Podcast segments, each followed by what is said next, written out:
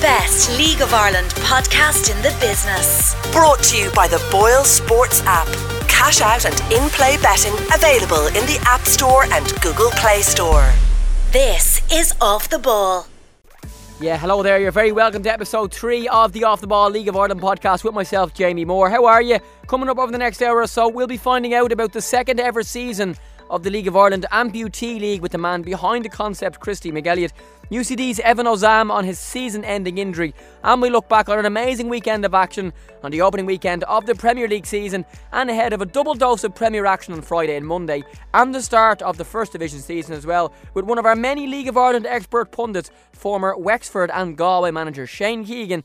So let us waste no time and get the show on the road with the Bohs boss Keith Long and his counterpart Ollie Horgan after their game at Dalymount on Friday. Bohemians and Finn Harps played at Dalymount Park. Dalymount Park was sold out to Jodi stand, packed to capacity. Dinny Corcoran got the winner for the Gypsies just before half time. Now, he was on the show last week.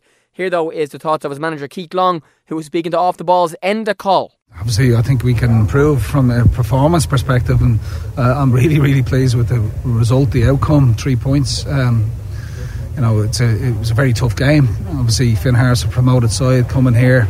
Um, you know, the expectation around around our club was that we were we were. Um, you know, expected to, to pick up the three points. So, um, but Finn Harps coming here, we know they're a strong, dogged side, organised. You know, we're going to test you. It's plays, long throw ins.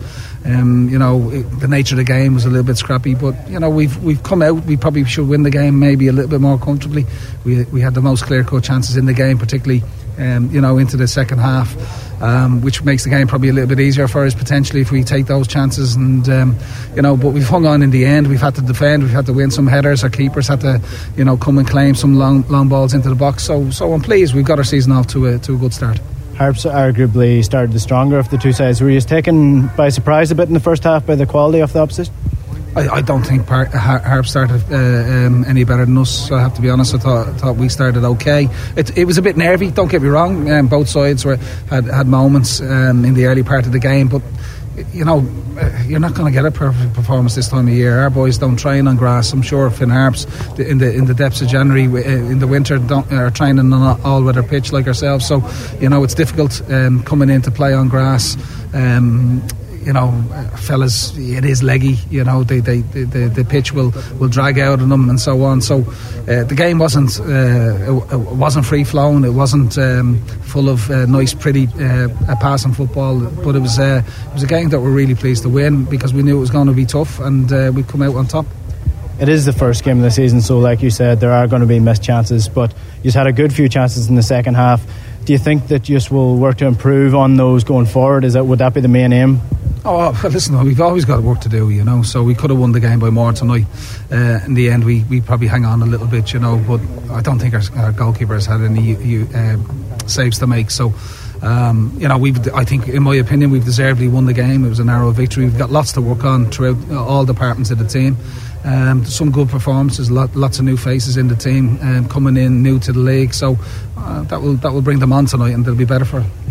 What is the ultimate aim for Bohemians this year? Mid-table finish last season. Do you, are you looking to push for Europe this year, or is it really looking to kind of much of the same this year? Um, we won tonight, and that's as far as I'm, I'm happy to say uh, that we won tonight. I'm pleased in terms of the rest of the season. You know, um, you know we've got to be patient. We've got a new group of players. We've got lots of young boys that are new to the league, and uh, you know we, we can't really look look beyond tonight. We've got next week an important game against UCD. Um, we can't put any limits on our season. Obviously, we'd like to like to, um, you know, do as well as we possibly can. But everybody does, you know. Yeah, that's the Bohemians manager Keith Long speaking to us on the Off the Ball League of Ireland podcast. Now, the man he was against on Friday is a very interesting character, Finn Harps manager Ollie Horgan, who also spoke to Enda. Ollie Horgan, uh, first game of the season. I must be disappointed not to come away with anything. Well, obviously, yeah. You know, you don't come away from a game but nothing. Um, of course, you're disappointed, but. Uh, you know, I don't think we did enough in the second half to merit anything. To be blunt, first half we did we did enough, and funny enough, that's the time we conceded. But Bohs were the better side in the second half, and to be fair to them, they're probably, you know, they, they could have ran out two or three nil winners in the second half. Although, to be fair to our lads, we stuck at it, and and you know we, we made a made a fight of it at the end, but we weren't good enough in the first part of the second half to put it that way to you. You started well and almost uh, almost took the the lead through Daniel O'Reilly. Uh, how disappointing were you? Was it that you considered late on in the second half after such a good, promising opening performance? Well, small margins, you know. Dan hit the post with a header. To be fair to, to, to Denny's goal, it fell for him brilliantly, and over the man to finish it. And you know, you need to take your chances in this division. You don't get too many of them.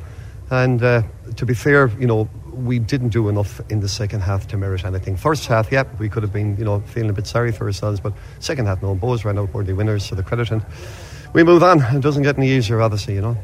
suppose that is the fine margins of Premier Division football. Is that what you expect going forward? Is it really going to be a relegation battle again this year? Look, here, of course it is. You know, I mean, there's no point in saying anything different. If we can say in this division be the best achievement of that group of players ever, to put it that way to you, you know.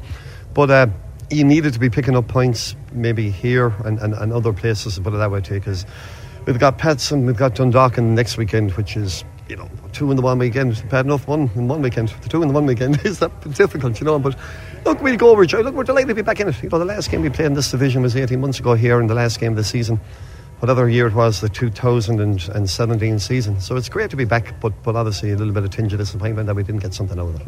Peter Burke pulled off some yeah. nice saves in the second half. He came in for Kieran Gallagher. Is there a reason Kieran Gallagher wasn't in, in the squad at all today? Kieran Gallagher's on honeymoon, and we wish him well.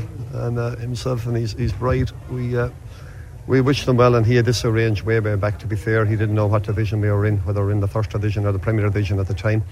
And uh, look, we, we, we can't pull him back from a honeymoon, to put it that way to you, you know, although we tried. there are a couple of new signings this year. How impressed were you by their performance, especially uh, Rafael Cretaro? He, lo- he looked pretty. Uh, pretty bright in the opening 45 minutes anyway. Yeah, look, Rafa's a great lad. Yeah, we're delighted to have him. We tried to get him year after year, and eventually he came to us. He wants to continue to play. But we need more than just Raf. We need we need everybody playing at, at a better standard than what we were in the second half. If we could get back to the first half performance, then we have a chance of staying in the division. But we need to get back to that. How important financially is it to stay in the division? Because I know Finn Harps are looking to build a new stadium, and uh, the bonus of being in the first division is obviously a lot different to being in the second division. It isn't. It isn't. Um, we find that you know if we can stay in contention in either division, be it at the top of the first division or be it fighting at, the lower end of the Premier Division, we'll get crowds.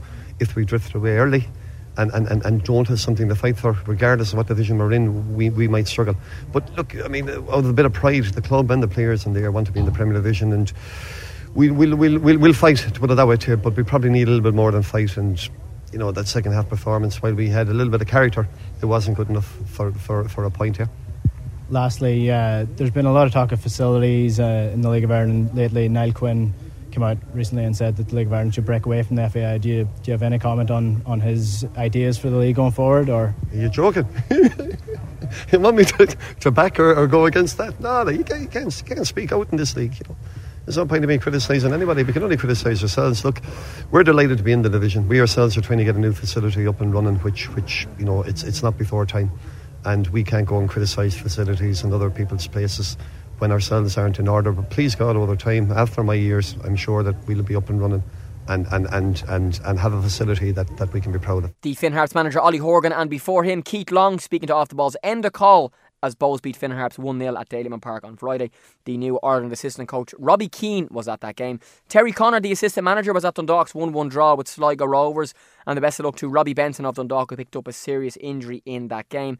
Well, Mick McCarthy was in Richmond Park to see St. Pat's beat Cork City 1 0. Mikey Drennan got the winner in that game from the penalty spot. Mick said he loved the atmosphere at the game. Shamrock Rovers beat Waterford 2 1, biggest crowd of the weekend. 4,152 fans saw that game.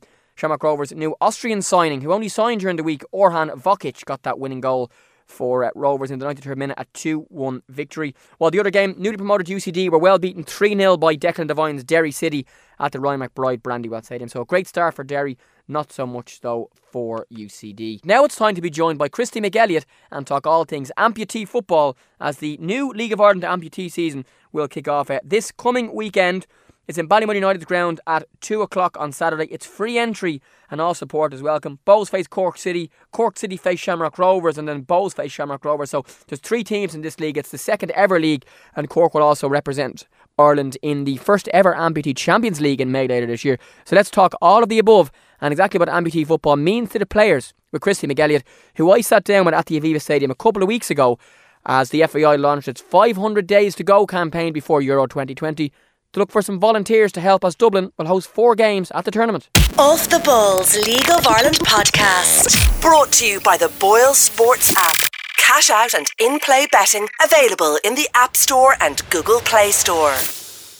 Hey, it's Jamie Moore here. We're at the Aviva Stadium. 500 days, or around that anyway, until we host some games here at Euro 2020. And the FAI have launched their volunteer programme trying to get some uh, volunteers to help out with all aspects of our city and our country hosting four games at the European Championships. I'm here with Christy McElligott, who is very famous around these parts of Dublin for many reasons, but mainly in recent years for being involved in the Irish amputee football team. Recently at the World Cup, and of course, the Irish Amputee League was launched last year, and it'll be bigger and better this year as well. And we've got an Irish team heading off to play in the Amputee Champions League, so lots to discuss. Christy, how are you? I'm good, I'm good. How are you? Good, thanks, sir. Looking forward to being here in 2020, hopefully cheering on the boys in green in a couple of Euros games. Yeah, yeah, most definitely. Um, I think it's a great opportunity for us. You know, um, we've, you know, I think we've captured everything that's great about Dublin City and Ireland itself.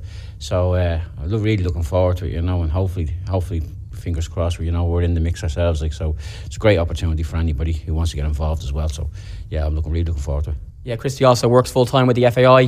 What sort of great things about Dublin will we have involved in this Euros? Ireland here or Ireland not here? It's a city that has lots to offer for the fans that are going to come. Yeah, look, I think you know Dublin City itself is is renowned as a tour, huge tourist attraction. Um, people want to come in and, and, you know look into the history of, of Ireland and and no better place than to come to Dublin. But also, I think um, you know, we're really going to attract everybody is, is, is the hospitality that we have here in this country. Like, you know, in Ireland, we're, we're very, we're very um, open to, to, to new new cultures and new new countries coming in and uh, and being part of that. You know, we have a great great supporter base here. We do in, in this country for all aspects of our sport, which is huge. And um, yeah, look, I think anybody and anybody who has been here in the past has, has loved it, gone away, wanting to come back. So, you know, this is no better. This is a great historic event for us. You know, um, hosting the Euros 2020 here in Dublin. So, it's um, it's huge. You know, I think everybody um, in the country is really looking forward and really enthusiastic about it.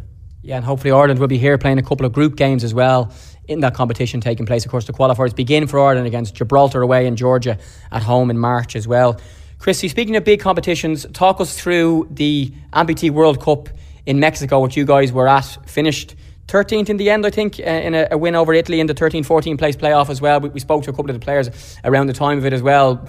Just haven't had some time to, to look back on it now. An amazing couple of weeks over there. Oh, it was fantastic. You know, um, I think the, the, event itself was uh, went off uh, really well. You know, uh, we were you know, we were really looking forward to the, the competition itself, and we prepared really well for it. We Did you know? So, so to finish 14th was was huge for us. Um, you know, I definitely think, and this, um, without sounding too big headed or you know or blowing our own trumpet, you know, I definitely think we're a top 10 team in the world.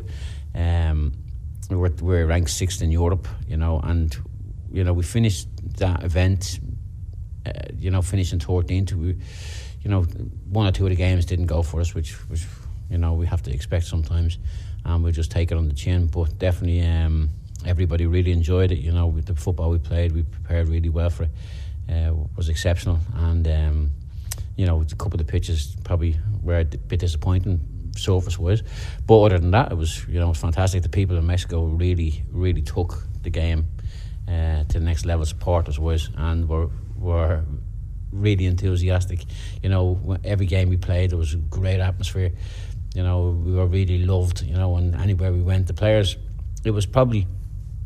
You know, I'm not, I'm not long involved in amputee football, probably six years. and I think the players as well, and I think this is their platform for our players to, to look and perform like professional footballers. And uh, and the supporters definitely made them feel that way. You know, everywhere they went, they were they were asked for uh, you know signatures and you know and photographs and you know which is which comes with our game it does itself you know when we play in major competitions and European Championships and World Cups. So you know for for us it's it's huge our players feel really you know um, really important you know they're important to us in our game but they feel really important from from the other with the other countries you know in in that environment. So when they come out of that environment, it's really difficult for, for them to settle back into their, their natural um, everyday, you know, work and, you know, whatever else they do. So it's really important for them. Um, but yeah, they loved it. Yeah, Amputee Football in Ireland founded in 2011, and Chrissy's been a major driver of that. For those listening, Chrissy, or watching, you can watch us on our YouTube channel as well. I know you've spoken to us before as well. Just give us a quick overview of amputee football, what it is, and, and there's a couple of you know specific rules for goalkeepers and outfielders, and and you know the first time I asked about it, I wasn't aware that players actually played on their crutches, but they do, and, and there's lots of other you know bits and bobs around uh, of the rules to, to try and make it as as uh, enjoyable as possible for the players. Yeah, I think look, you know, when we mention amputee football, first of all, um, most people think you just have to be an amputee to play you know, and that is, that's that's kind of right, but also you know somebody who's born with a leg defect or an arm defect, you know, where the leg hasn't formed properly or the or the arm hasn't formed properly, um, or is a bit shorter than the other, can play. You know, but they play. We play on crutches, so so everybody must participate in crutches. Bar the goalkeepers. The Goalkeepers are one arm goalkeepers, uh, so they, they have you know one arm tucked away, um, or if, if it's gone below from the wrist, that arm has to be tucked into the jersey. If it's gone from the elbow, same again. But if it's gone from the shoulder, there's no need to, you know. But uh, but yeah, and, and the game is played on on an astroturf or grass pitches. Um, at the moment, that's where that's the way we play. Uh, you know, the games themselves, from an international point of view, are 50 minutes long, 25 minutes and a half. Um, but in our league, you know, we have our three teams in Bohs, Cork City, and Shamrock Rovers, and we play. playing. You know, we've now introduced it to a six-a-side um, this year. You know, as opposed to five-a-side last year. Um, we're not ready, really at the stage yet where we want to throw another team into it just yet until we get the players, more players come in. Um, we just want to make sure that every team that has a six-a-side team also has substitutes involved in that. It'd be very easy for me to say, okay, let's have four teams and divide all the players we have. But if one player gets injured, you know, we have to change the whole format of it. So we don't want to do that. So it's better for us to have extra players involved in the teams. Um, there is a team, you know, who, who want to get involved, who our club, should I say, not a team, a club who want to get involved. Glentoran, who are looking to set up an amputee football team. Some of our players play up are from the north, the north, um, who play in their international team, which is great for us. And hopefully, we can then introduce Glen Glentoran into it. Um, and if we do, that'll be our fourth team. We also have a couple of players who are involved in Limerick, you know, and maybe going down the line, we could you know, when we sp- speak to a couple of the Limerick sides, maybe Limerick FC, who knows, um, and see if they want to come on board, see if they're interested in coming on board, um, to cater for the players that are there. So we don't want to jump too far ahead of ourselves. You know, we don't want to make sure we get all these teams and then we don't have any players to fill the teams. So you know, it's more important for us to try and gradually, you know, encourage as many player, as many people out there who are amputees to get involved with us, and to show them that the game is really great and that they can play. Uh, most people seem to think, I think, that. Uh, it's it's a uh, it's a bit difficult. You know, uh, maybe they think they can play on the prosthetic and they're not too happy about that, or maybe they they're not happy about not playing on the prosthetic. You know, I don't really know because we you know we haven't had a situation where people have came and talked to me. Everybody who's involved us has has said to me that at this moment in time that they are they understand. You know, when they read about it, that they understand that the game is played on one leg on crutches.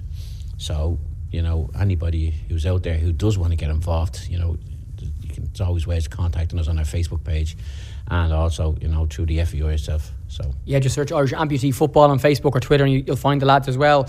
Now, Christy, we were hoping that Shamrock Rovers or Bohs might win the first league because it's for Dublin, of course, um, but they didn't. Cork City, the champions. And as a result, this May, Cork are going to play in the first ever, I think I'm right in saying, Amputee Champions League, which is going to be amazing. So, talk me through what's that, what that's going to be like for them this summer. Yeah, I look at Cork City. It was a, mark, a remarkable achievement for them. It was, you know, they were always knocking on the door with Bohs. Bohs had were ahead by a point going to the last game of the season. Um, Shamrock Rovers couldn't couldn't win it, but they could possibly finish second. And Cork City, you know, what could have even eventually finished either second, third, or fourth. So it was, you know, we couldn't have planned it a better finish to the season. Um, but you know, Cork beat Powers, Bohs in the last game um, with a 1 0 uh, win, and they went in to the Champions League, which is in Georgia. Now, Cork City put in a bid as well to host it in Cork, and unfortunately just fell short of, of one or two of the requirements. But, you know, for them, it was it was a great achievement for them to, to actually win the league, but also now they're going to play in the first ever Champions League, which is huge. You know, it's huge for a team that's just in its infancy in amputee football to go now and, and represent Ireland uh, in the Champions League or, or our team in Ireland in the Champions League um, is is fantastic. Like you know, we have I think you have um, a couple of other teams there um, from Turkey and uh, a professional uh, run league.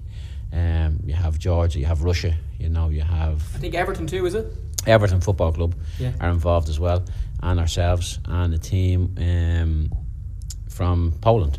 So I mean that, that makes up the six teams that are involved in it. You know, the host country will, will cover the cost for the players and the houses, the housing the players and feeding the players. But you know, Cork City are looking now to do some sort of fundraiser as well, obviously with the help of Cork City Football Club. Um, to, to generate the money which will, will get them there, you know, from flights.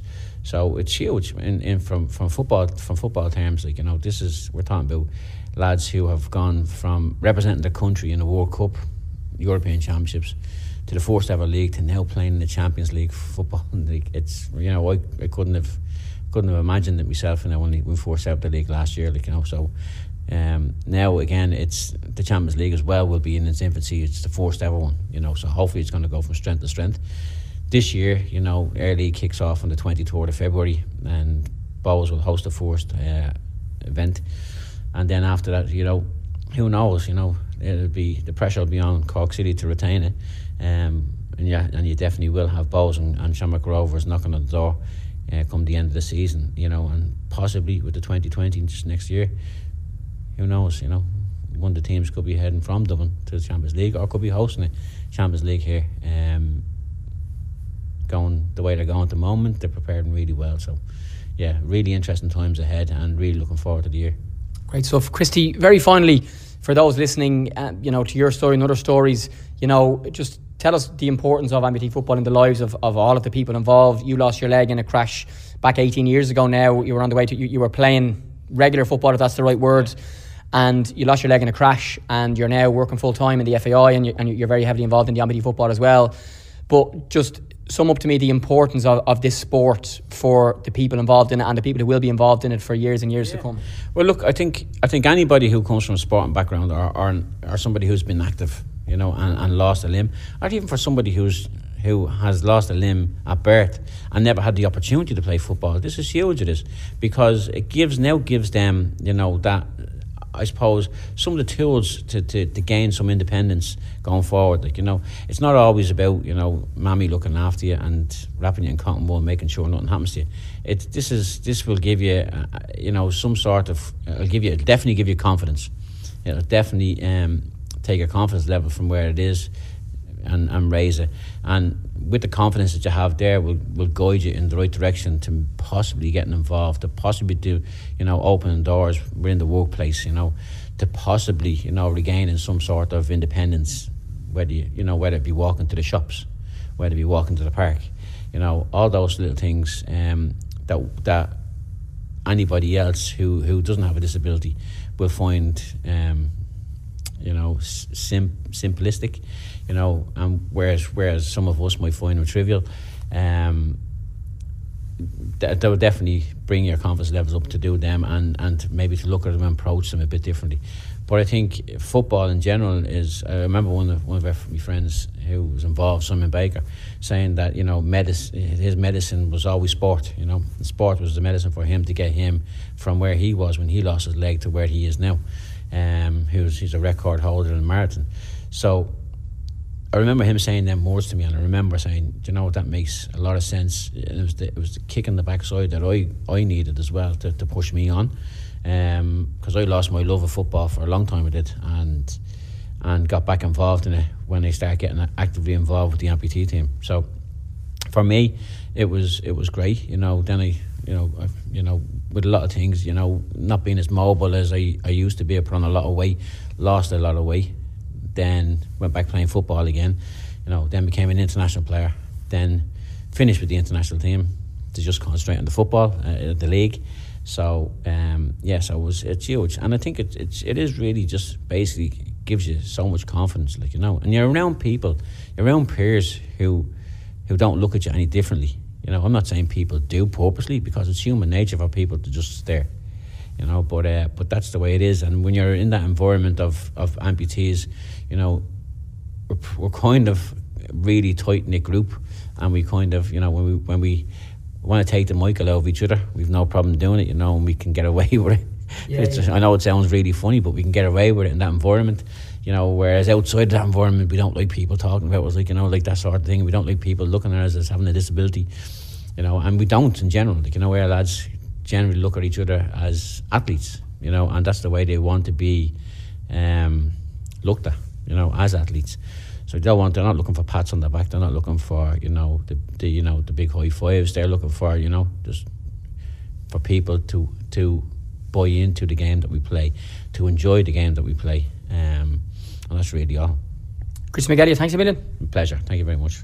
Yeah, Christy McElligott of the FAI's Amputee League speaking to myself, Jamie Moore, at the Aviva Stadium for our League of Ireland podcast. The new Amputee League kicks off in Ballymun United this coming Saturday, 23rd of Feb at 2 o'clock. All support is welcome and admission is free.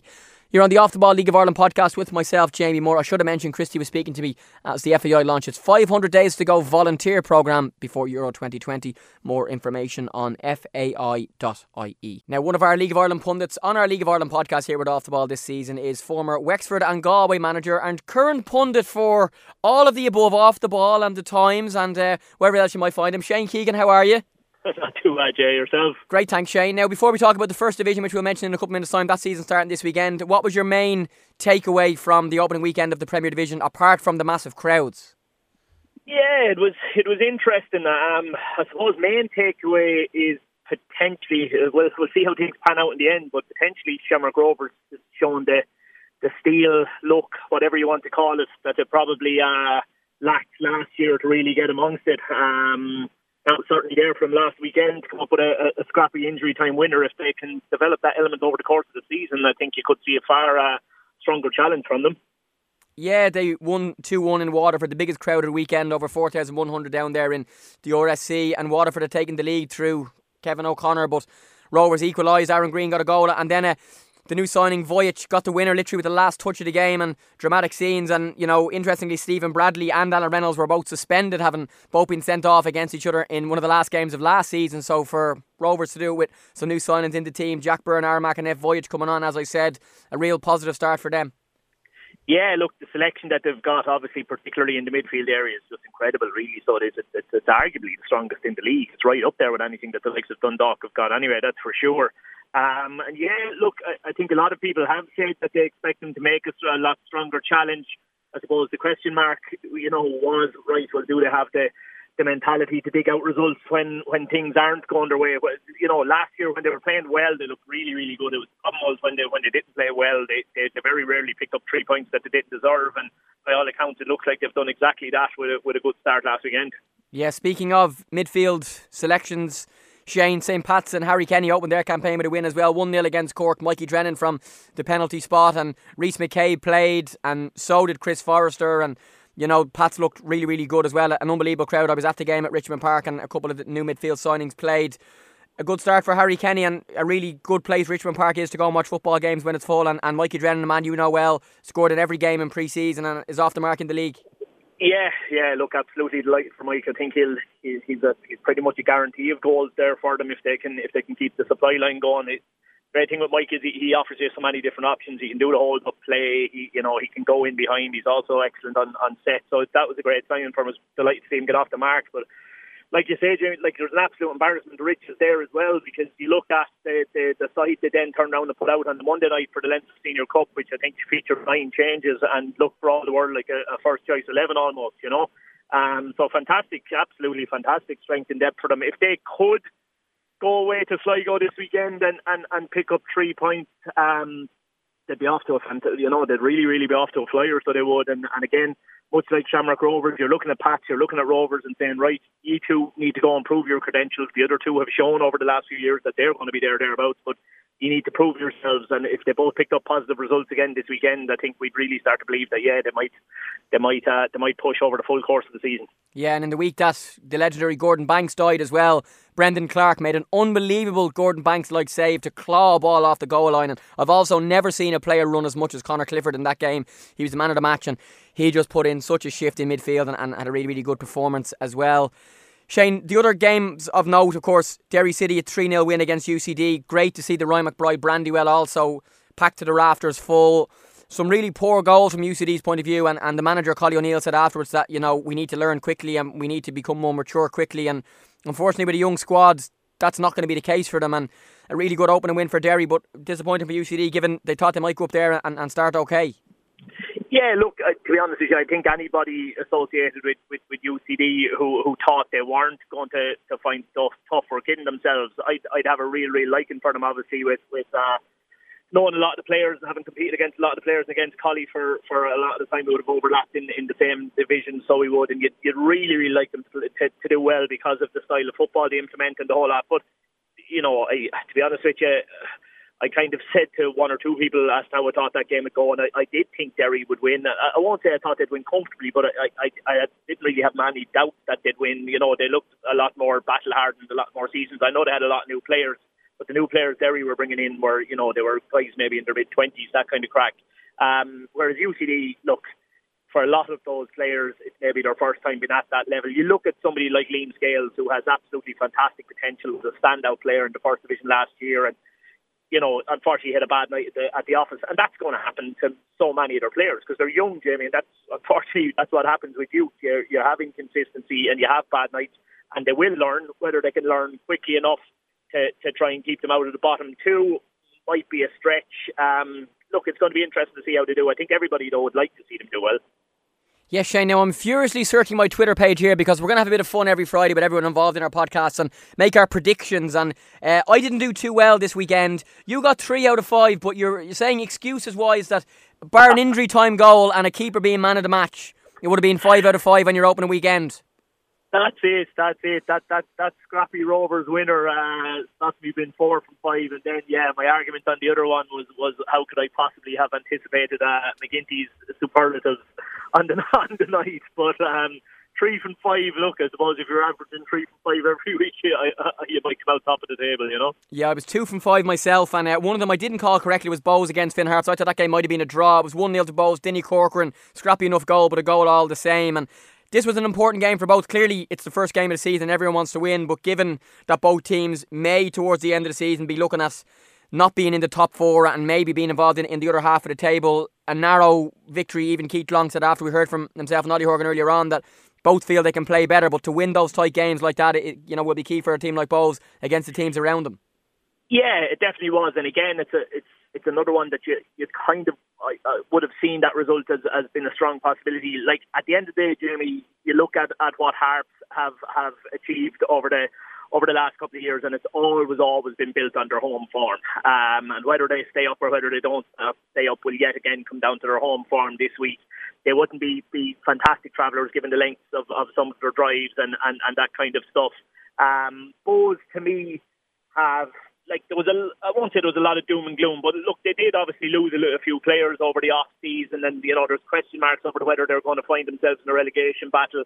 I don't think they will. I don't think they will. I think they've just got that bit more than kind of your UCDs and your Finn Harps, and they might even finish ahead of one or two more if if if if, if, if Keith and, and Trev can continue to kind of get them to overperform in the way that they did, and. uh yeah, it didn't surprise me that they won, and I don't think it surprised anybody that the goal scorer was who it was either. Now, there was a bit of surprise in Oriel Park as well. The final game of the opening weekend, Dundalk won, Sligo won, and as you mentioned, Ed McGinty, man of the match performance in goal for Sligo. Jack Keaney scored a free kick just before the break, which, you know, Dundalk goalkeeper Gary Rogers possibly could have saved. Sean Murray, who'd come on for the injured Robbie Benson, and our best wishes to Robbie and to also Patrick McEleney, who will both be out of action for a little bit with injuries. Sean Murray equalises. Dundalk had a host of chances. Liam Buckley even said himself he wasn't quite sure how they didn't how Dundalk didn't win that match. And then Dundalk go on a changed team on, on Monday. They lose 1 0 to Athlone in the Leinster Senior Cup. And they've got a trip up to Ballybofey on, on Friday of this week. So, an interesting week for Dundalk. And it's very rare that you'd see them lose a couple of games in a row and, and only score once. Yeah, yeah. Look, um, I, I wouldn't be one for, for jumping the gun on that at all, to be honest with you. I would be far more concerned if I was a Dundalk supporter if Dundalk had played really poorly last Friday night, and that's why they've got a draw rather than the reality being that they played quite well and were very unlucky to come up against a, a goalkeeper who had a, a really, really good game. Um, I would say obviously the bigger concern for them, as you've said, is the is the two injuries. It will be a big plus for them that Sean Murray came on and looked so well in in Robbie Benson's position. Um, whether he can play to that standard every week in his, his first season in this league to the level that Robbie is capable of doing, we'll have to wait and see. Um, McEleney's, I, I, from what I'm hearing, his injury shouldn't be as long. Um, the interesting one for me was Sligo. Like they rode their luck. They did have a few very good performances. Obviously, it was interesting to see um, McFadden in, in that new role in the holding midfield position it was made for him in a, in a game against the opposition like that. It was made for him, and obviously John Mahon looks more and more like a Rolls Royce every time you see him. But I just found Liam's comments after the game. Look, you know exactly the kind of football you're going to get with him. Does he have enough uh, ability within that squad for them to play like that every week? I think he has to be happy for them, a little bit happier for them to muck in and, and go about doing it the way they did last week um, rather than looking for them to play flowing football every single week. I think he needs to get that balance right. And if I was him, I would have been absolutely delighted with the, the players last week.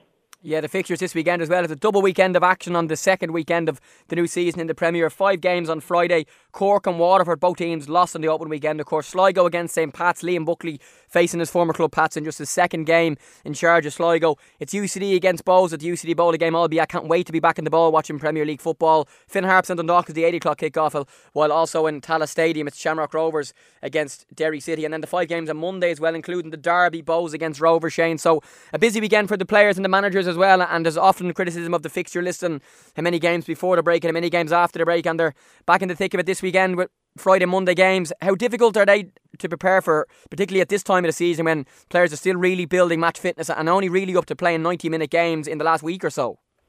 Yeah, this this is where the um this is where the teams that that aren't operating off a full time schedule will find it very very tough going. There's absolutely no doubt about that. I mean, potentially you're looking at uh, let's say you know a player from Finn Harps there, a player from Bohemians as well. You know, could potentially have a day's work on Friday um, before maybe trying to get off a few hours early to head away to a game on Friday night. Be back in all hours.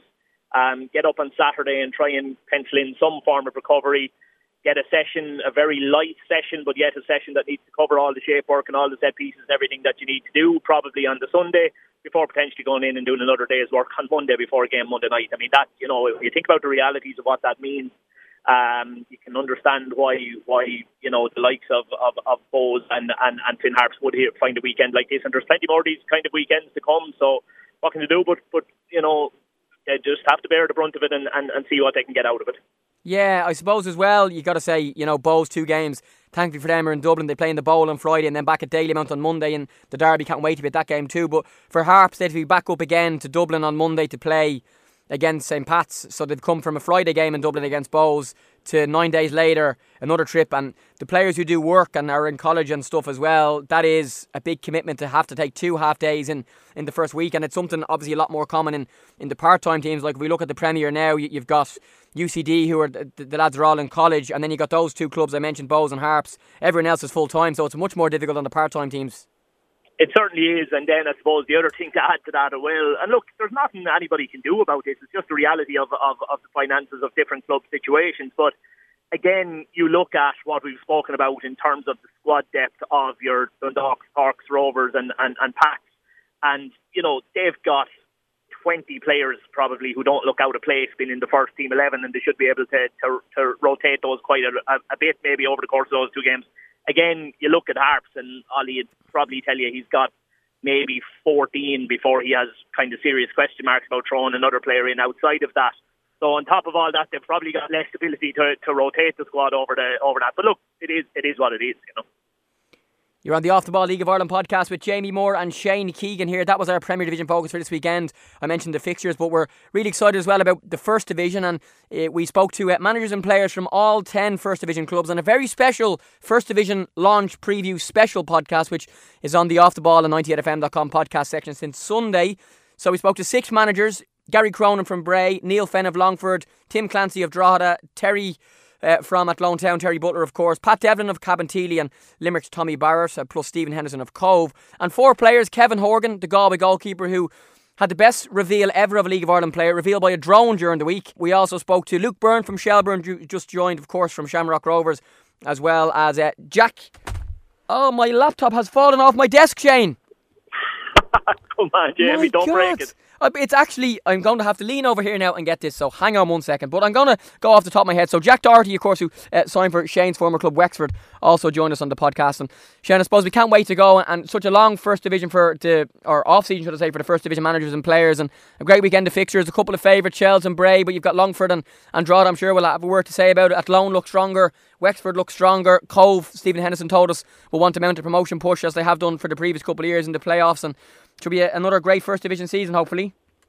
Yeah, it definitely looks that way. Um, it really, really does. You know, obviously the Shell squad looks ridiculously strong for, for first division standard, and they've strengthened again this week. So they have. So look, there's no doubt that they're they're they're, they're rightly favourites and very very hot favourites at that. But you know, it, it, it doesn't always, as, as myself, it doesn't always go uh, according to plan. You know that way, so it doesn't. Um, and obviously with a new manager as well, he's going to be finding his feet. You're you're learning very very much for in your first season or two. I can tell you that from from past experience as well. You are learning things as you go along, um, and he's to, you know, I suppose he's to have to kind of pick up lessons very very quick because he's going to be expected to have that team right up there thereabouts. Now they certainly have the quality. They've they've got a tremendous dressing room uh, of players, that's for sure. But yeah, you'll have to like Spear Bray, Longford, and that are going to fancy it. I think first round of fixtures are really, really interesting because you've got all three of those sites that I've mentioned who probably would be the three front runners, um, all away from home, and I wouldn't say any of them are, are, are gimmies. So it's it's going to be off to a good start. Yeah, the fixtures this weekend, they're all 7.45 on Friday. It's Athlone against Wexford.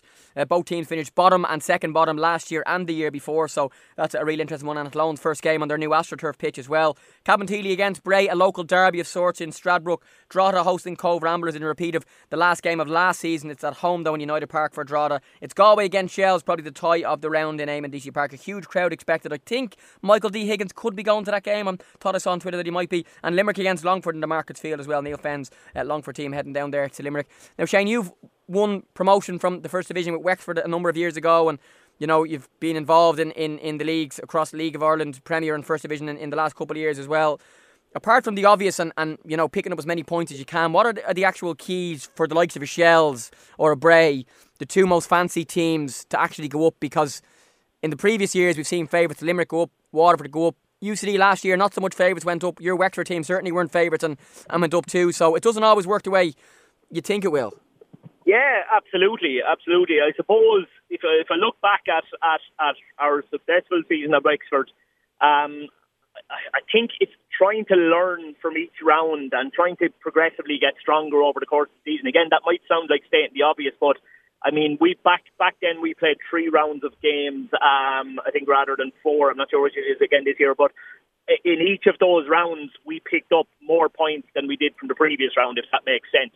Um, so every time you were, when we were playing teams, the second time round, we knew a bit more about them. We were probably better set up to deal with them. And then third time round, I, I don't know if we dropped many points at all. Come the third round of games, and I think if if, if clubs, I think Shels will probably get off to a very strong start.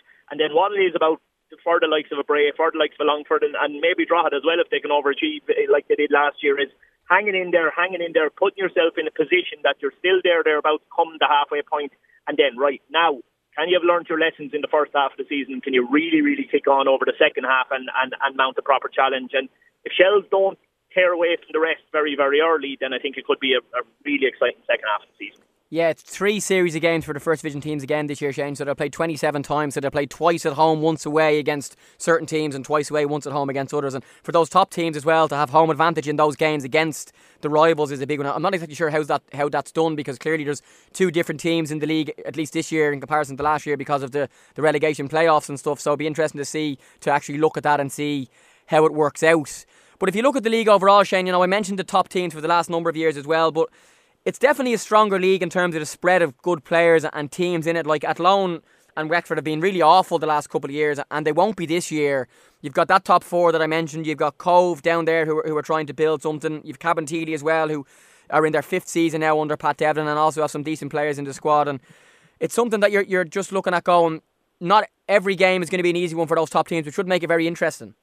That's it. And and the great thing about the last couple of seasons, Jamie, is that there has been one team who were, you know, pretty much wrote off as well. They'll finish in the bottom half. Have kind of ended up finishing in the top three, and you, you never know. You, you know, it's very very hard to predict which one of those it's going to be. So I mean, look, and the obvious talk is Shels, Longford, Bray, Drogheda. You know, I think most people would be thinking that will be the top four. I, I can, I, I, I guarantee it won't be the top four. There's going to be somebody from much lower down the pecking order who's going to break the mold there and break into all of that and find themselves in a playoff um, in the way that Drogheda did last year, in the way Cobh obviously would have if the structure hadn't been as, as poorly thought out as it had been the previous year when they had a fantastic season. Somebody is, is, is going to burst from that pack. And, you know, in the way that ourselves and, and Longford probably you know, didn't do as well as we would have hoped based on at, uh, based back at the start of the season. There's probably going to be one or two of those four teams that I've named that that, that unfortunately underachieve as well, and you know, it's going to be interesting to see who who falls into each of those brackets. Shane, just finally on the attendances for the weekend, there was just under 18,000 people at the Premier Division games and unbelievable. And of course, the first weekend's always going to have a bounce and, you know, some really great crowds. And the First Division crowds this weekend won't be as big, but there will still hopefully be good attendances at all of those games, particularly you're looking in, you know, places like in Galway and in Drogheda. You'd be hopeful that they'll have big crowds. When you were at Wexford and in Galway, I know, I think both teams played on a Friday. Was there ever consideration to play on a different day? And I suppose this is more of a question based towards the clubs around Dublin that like this weekend, I'm going to go and watch UCD against Bohs, but obviously Shamrock Rovers are playing as well. But like First Division clubs like Shels and Cabinteely, I know Bray tried a Saturday games for one season. Um, I just would love them to try a different night and see if there's any sort of a bounce, not just in attendances, but also in media coverage because they might be the only game on that day. Like I know Longford play on a Saturday and, and Cobh do, but the clubs around Dublin, like there could be four or five games in the Dublin area and at the same time on the same night. Yeah, couldn't I absolutely couldn't agree more with you on that. Um, you know, you ask what are the logical reasons for that not being rolled out. Like, I suppose if you go if you go back a good bit, if you go back up like talking a decade or that, you'd look and you'd say, right, Saturday three o'clock, you don't want to clash with Premier League games or something like that there, there's there's not there's not a decent game in the Premier League at three o'clock on the Saturday anymore. I mean, any of the big teams that Irish people support now pretty much all play on a on a Sunday or or, or maybe a five thirty on a, on a Saturday or that. Like go for something after lunch on a Saturday certainly gives kids more opportunity to, to, to avail of the games. You know, I don't think the Friday night is ideal for, for the younger ones. Um, the only other argument I can think against is is is um, you get this, you know, you do get people saying that the lights add to the to add to the atmosphere and add to the occasion, and, and maybe that might be why you'd stick to a nighttime kickoff. But as you say, even then, well, right, maybe Saturday night.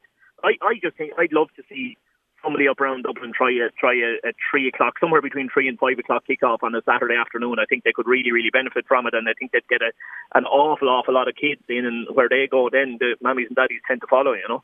Yeah, and if you're looking like, I think now with the Sky Sports deal and the BT deal, like the three o'clock games on Sky Sports on a Saturday are not very good. You're looking at exactly, you know, the, the teams towards the bottom playing each other. Not, you know, I'm a huge football fan, but I actually wouldn't watch those games, and I, I love going to watch live football. And I love this weekend that there's going to be games on Friday and on Monday for the Premier clubs. But you'd love a first division team. Even someone like Cabinteely, they're trying to attract young people. There's nothing better actually on, a, on a, an evening than sitting out on those bleachers in, in out in Stradbrook and the sun is shining down and you're watching a League of Ireland game and I'm not saying there'll be a massive, massive, massive increase in attendance, but I just think the overall thing could be more thought out that there's not. And you throw in Bray and Drogheda and you know, they're just, oh, I just don't know why because the clubs can choose themselves when they play and I just think you've nothing to lose. Even someone like Chelsea this year, they should get good crowds because they're, they're on a promotion push. Why not try something? Even the odd time, a couple of times in a season as a trial package to see how it runs then for the following year.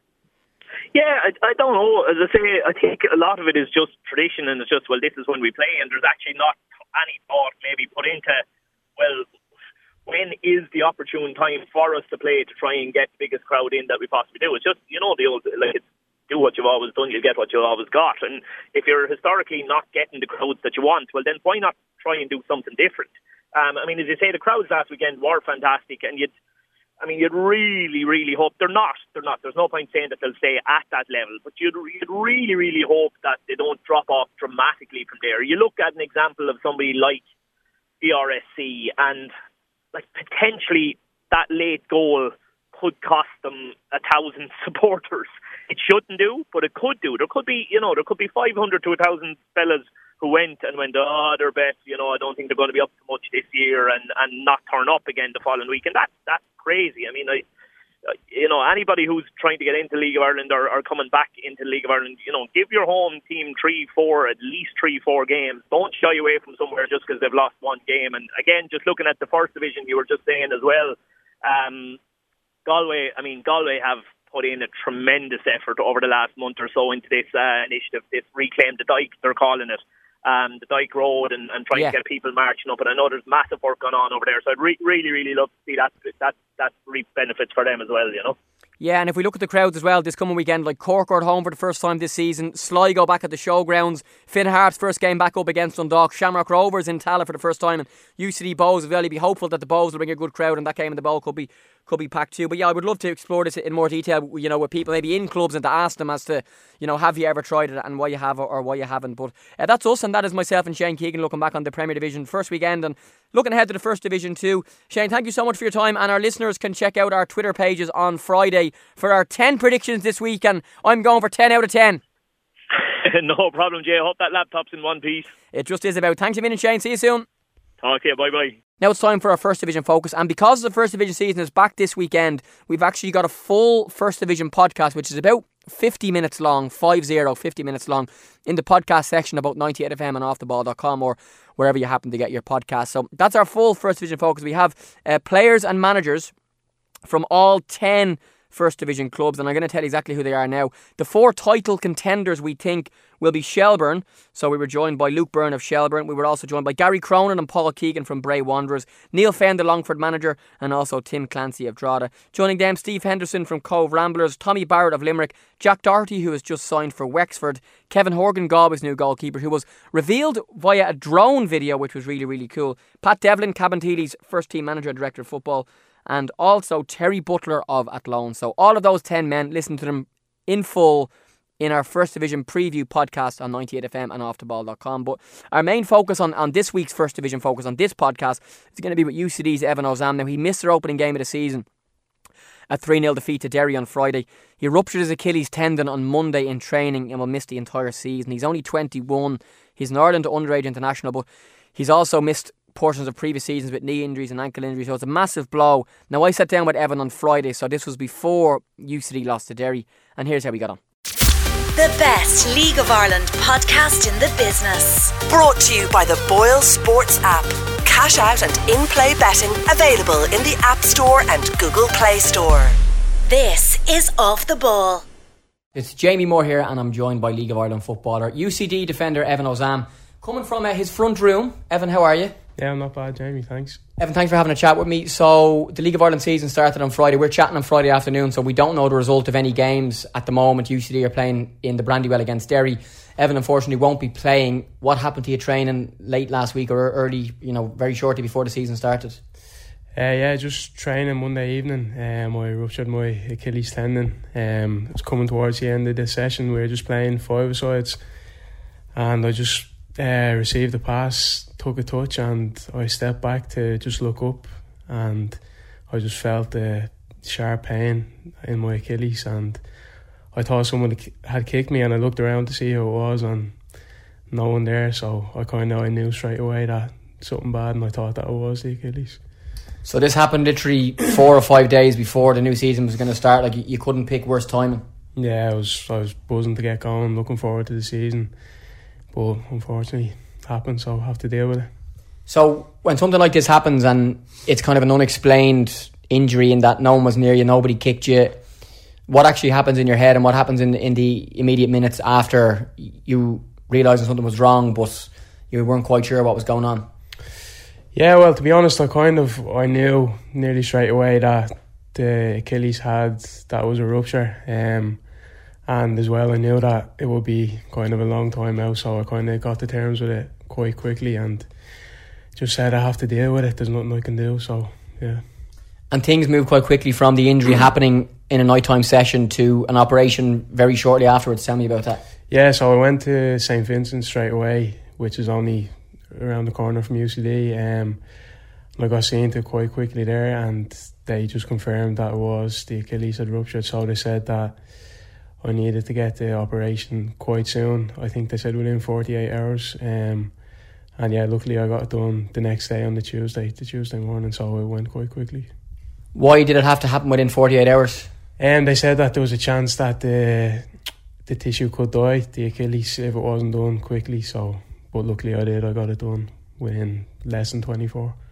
Okay, so you've had your scan, you've had the worst news told to you. Who tells you that, and how do they break it to you? Do they try and tell you uh, like softly, or do they just get straight to the point and tell you what you kind of already knew? Well, the physios came out to me on the pitch at UCD, and um, there's a test that they can do where uh, basically they just squeeze your calf, and if your Achilles is intact, your foot should kind of point down, and if it's if there's a rupture, no, there'll be no movement. So they did that, and they kind of just told me straight away that there was some sort of a tear there, and then when I went to the hospital, they confirmed it as well that was completely ruptured. What are your immediate thoughts when you hear that news, like four days before the season starts? Yeah, I was gutted, like, um, but as I said, I just tried to get to terms with it as quickly as I could. Like when it happened first, I was like I was upset, but I kind of quickly just said to myself, "It's done now, so just get on with it." Yeah, I, have never, you know, had a serious injury. Touch wood. I'm not an elite footballer or athlete, so I wouldn't really have a reason to have one. But this isn't the first time you've had a serious injury. It's actually the third. Give us the timeline of your your previous two, and you've just had a, a really you know poor couple of years look wise because you're still only 21 and you've missed a lot of football in the last couple of years. Yeah, uh, 2015, the end of 2015, I tore my ACL um, and missed uh, just over a year with that. So I missed all of 2016.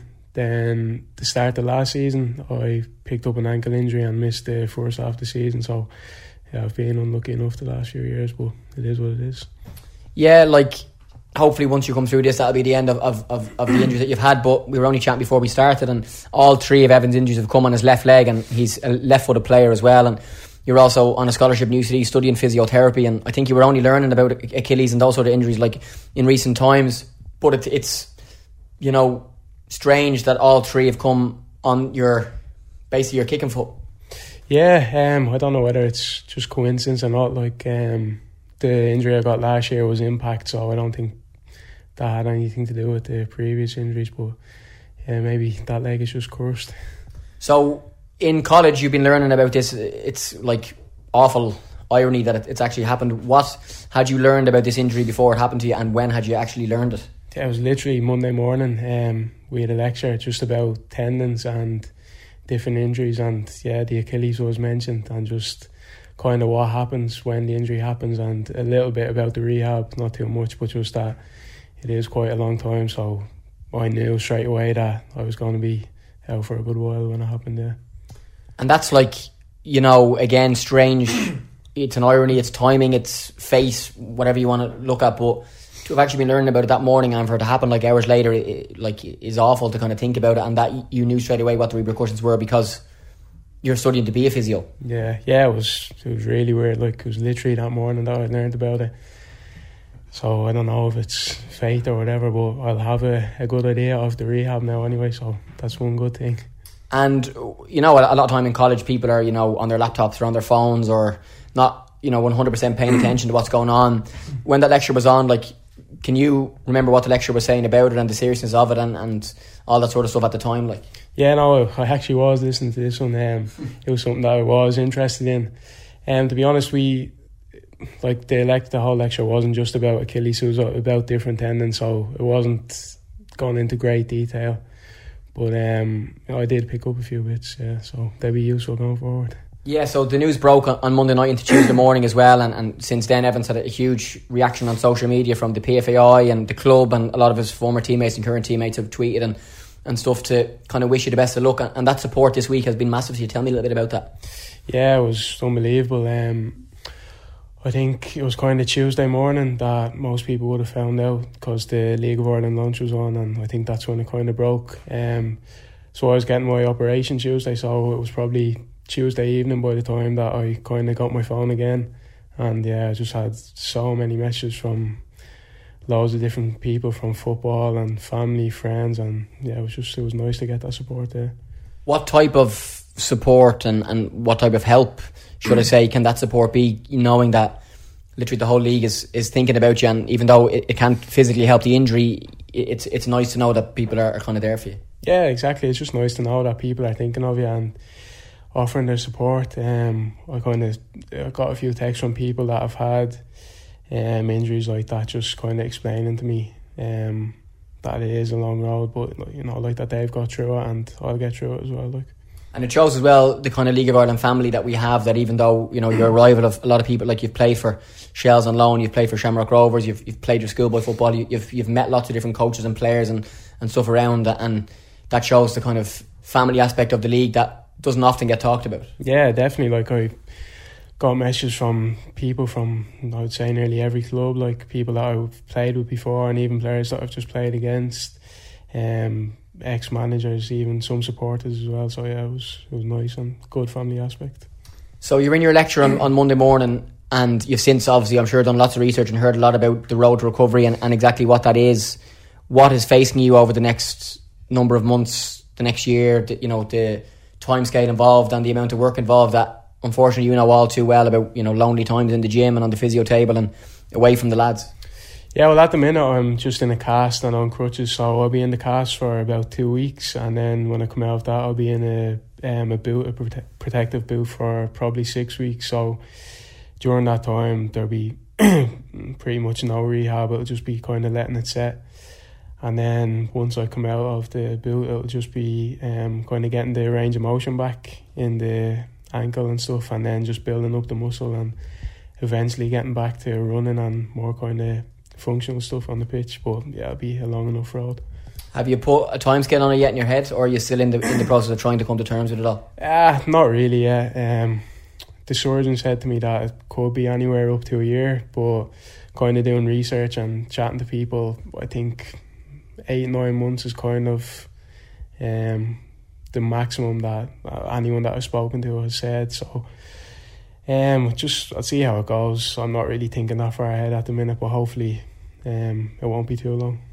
And yeah, like you've been waiting so long to play Premier Division football. I know when you were at Rovers, did you you probably had a couple of appearances in the Premier League then, did you, or was it just a couple? Yeah, yeah, three, three okay, appearances. So Evan would have been sixteen or seventeen at that time, and played for Shels on, on loan in the first division. And I think was in were you in the first division team of the year? Or you, you had a really good season, certainly anyway. And, and then has been at UCD for the last couple of seasons. Has had a couple of injuries, but had a really good second half of last season.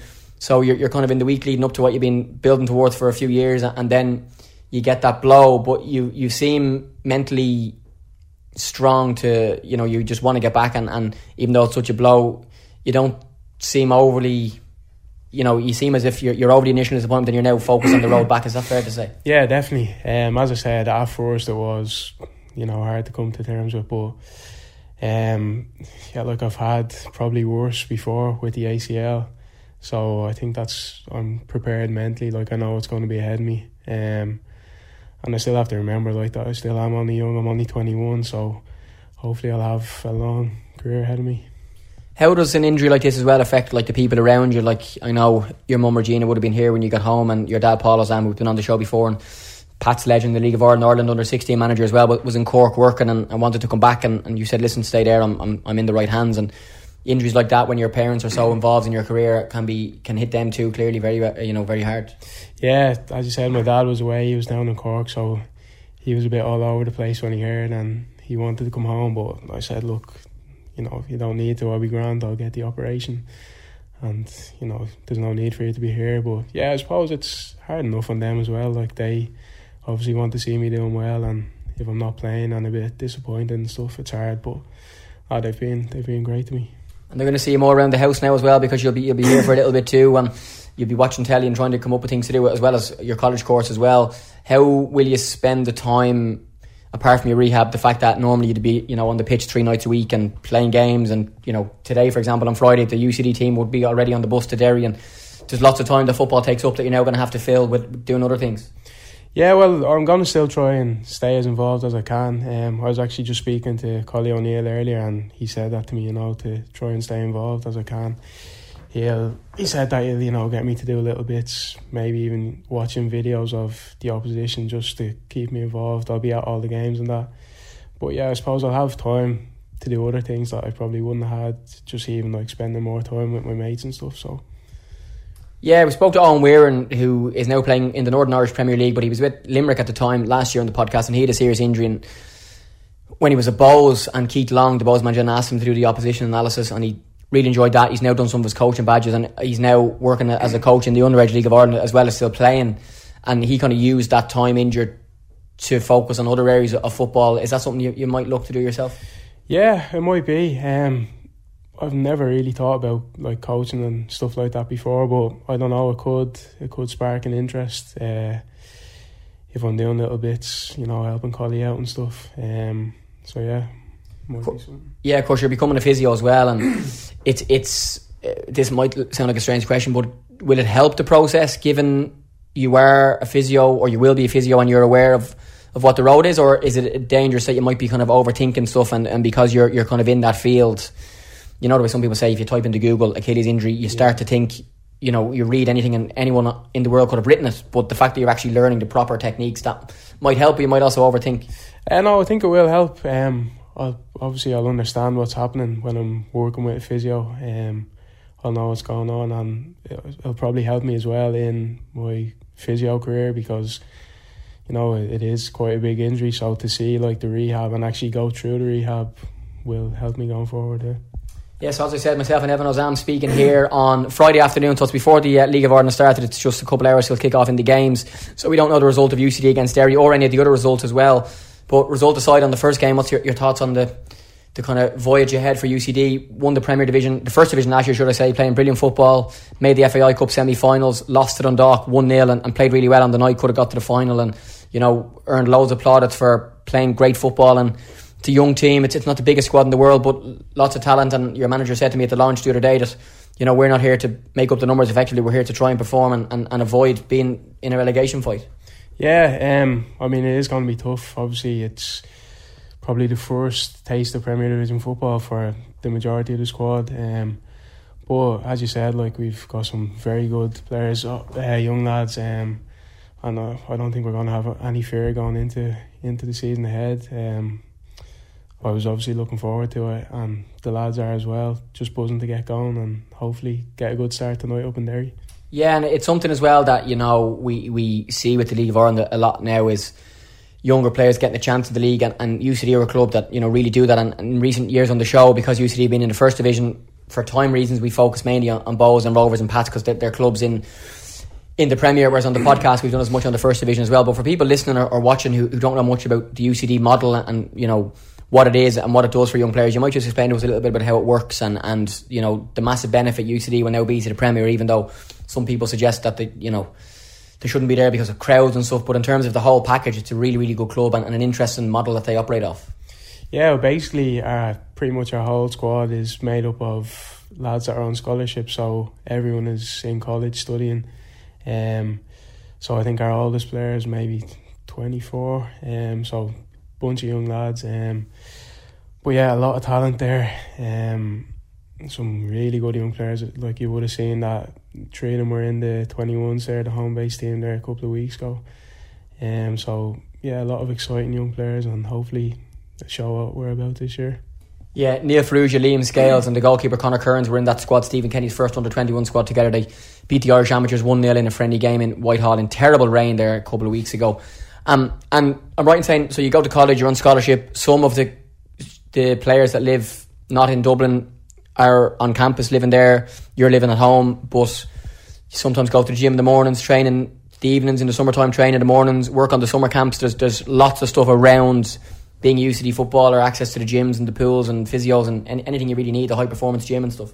Yeah, um, as you said, most a lot of the lads that are from the country or whatever live on campus, so we've got a good bond. Like we're always kind of together when we're not in lectures and stuff, just around the place. Um, and yeah, we're in pretty much. Well, I suppose we're nearly full time. Like we're in training probably three times a week, and then we've got gym sessions as well. Um, access to physios, gyms, great facilities out there. So yeah, it's really good place to be and you'll now be making more use of the gyms and the physios than you would like to have been this year as well. But again, you know, some League of Ireland clubs, and there was, you know, some criticism last year of certain clubs with injured players and treatment and physios and that sort of stuff. But lucky is not the word because you got a serious injury, but you're in a, a scenario where the club has the facilities and the people to help you get better. Yeah, exactly. Um, I'll have access to whatever I need. Um, I mean, there's even a an Alter G treadmill out there that you know, are quite hard to come by sometimes, but that'll be useful down the line. So yeah, I've got everything that I need. So hopefully it goes well. Yeah, so that treadmill is it's a very special machine, which Evan will tell us more because I don't really know too much about it. But effectively, you can run but not put your weight on the ground. And in the case of an Achilles injury, that's obviously important. How does that machine actually work? And it means you can actually still do the mechanics of exercise that you can't do physically on a pitch or on a road, like.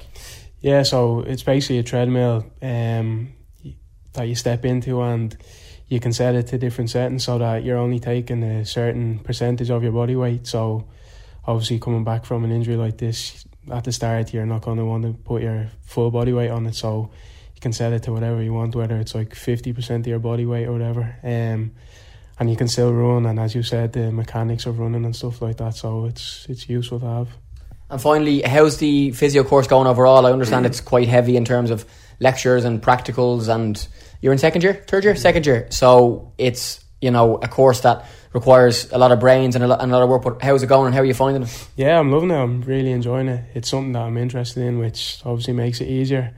Um, I'm gonna have more time now to to focus on the studies, which I suppose is a positive in some way. Um, but yeah, I'm loving it. Really enjoying it.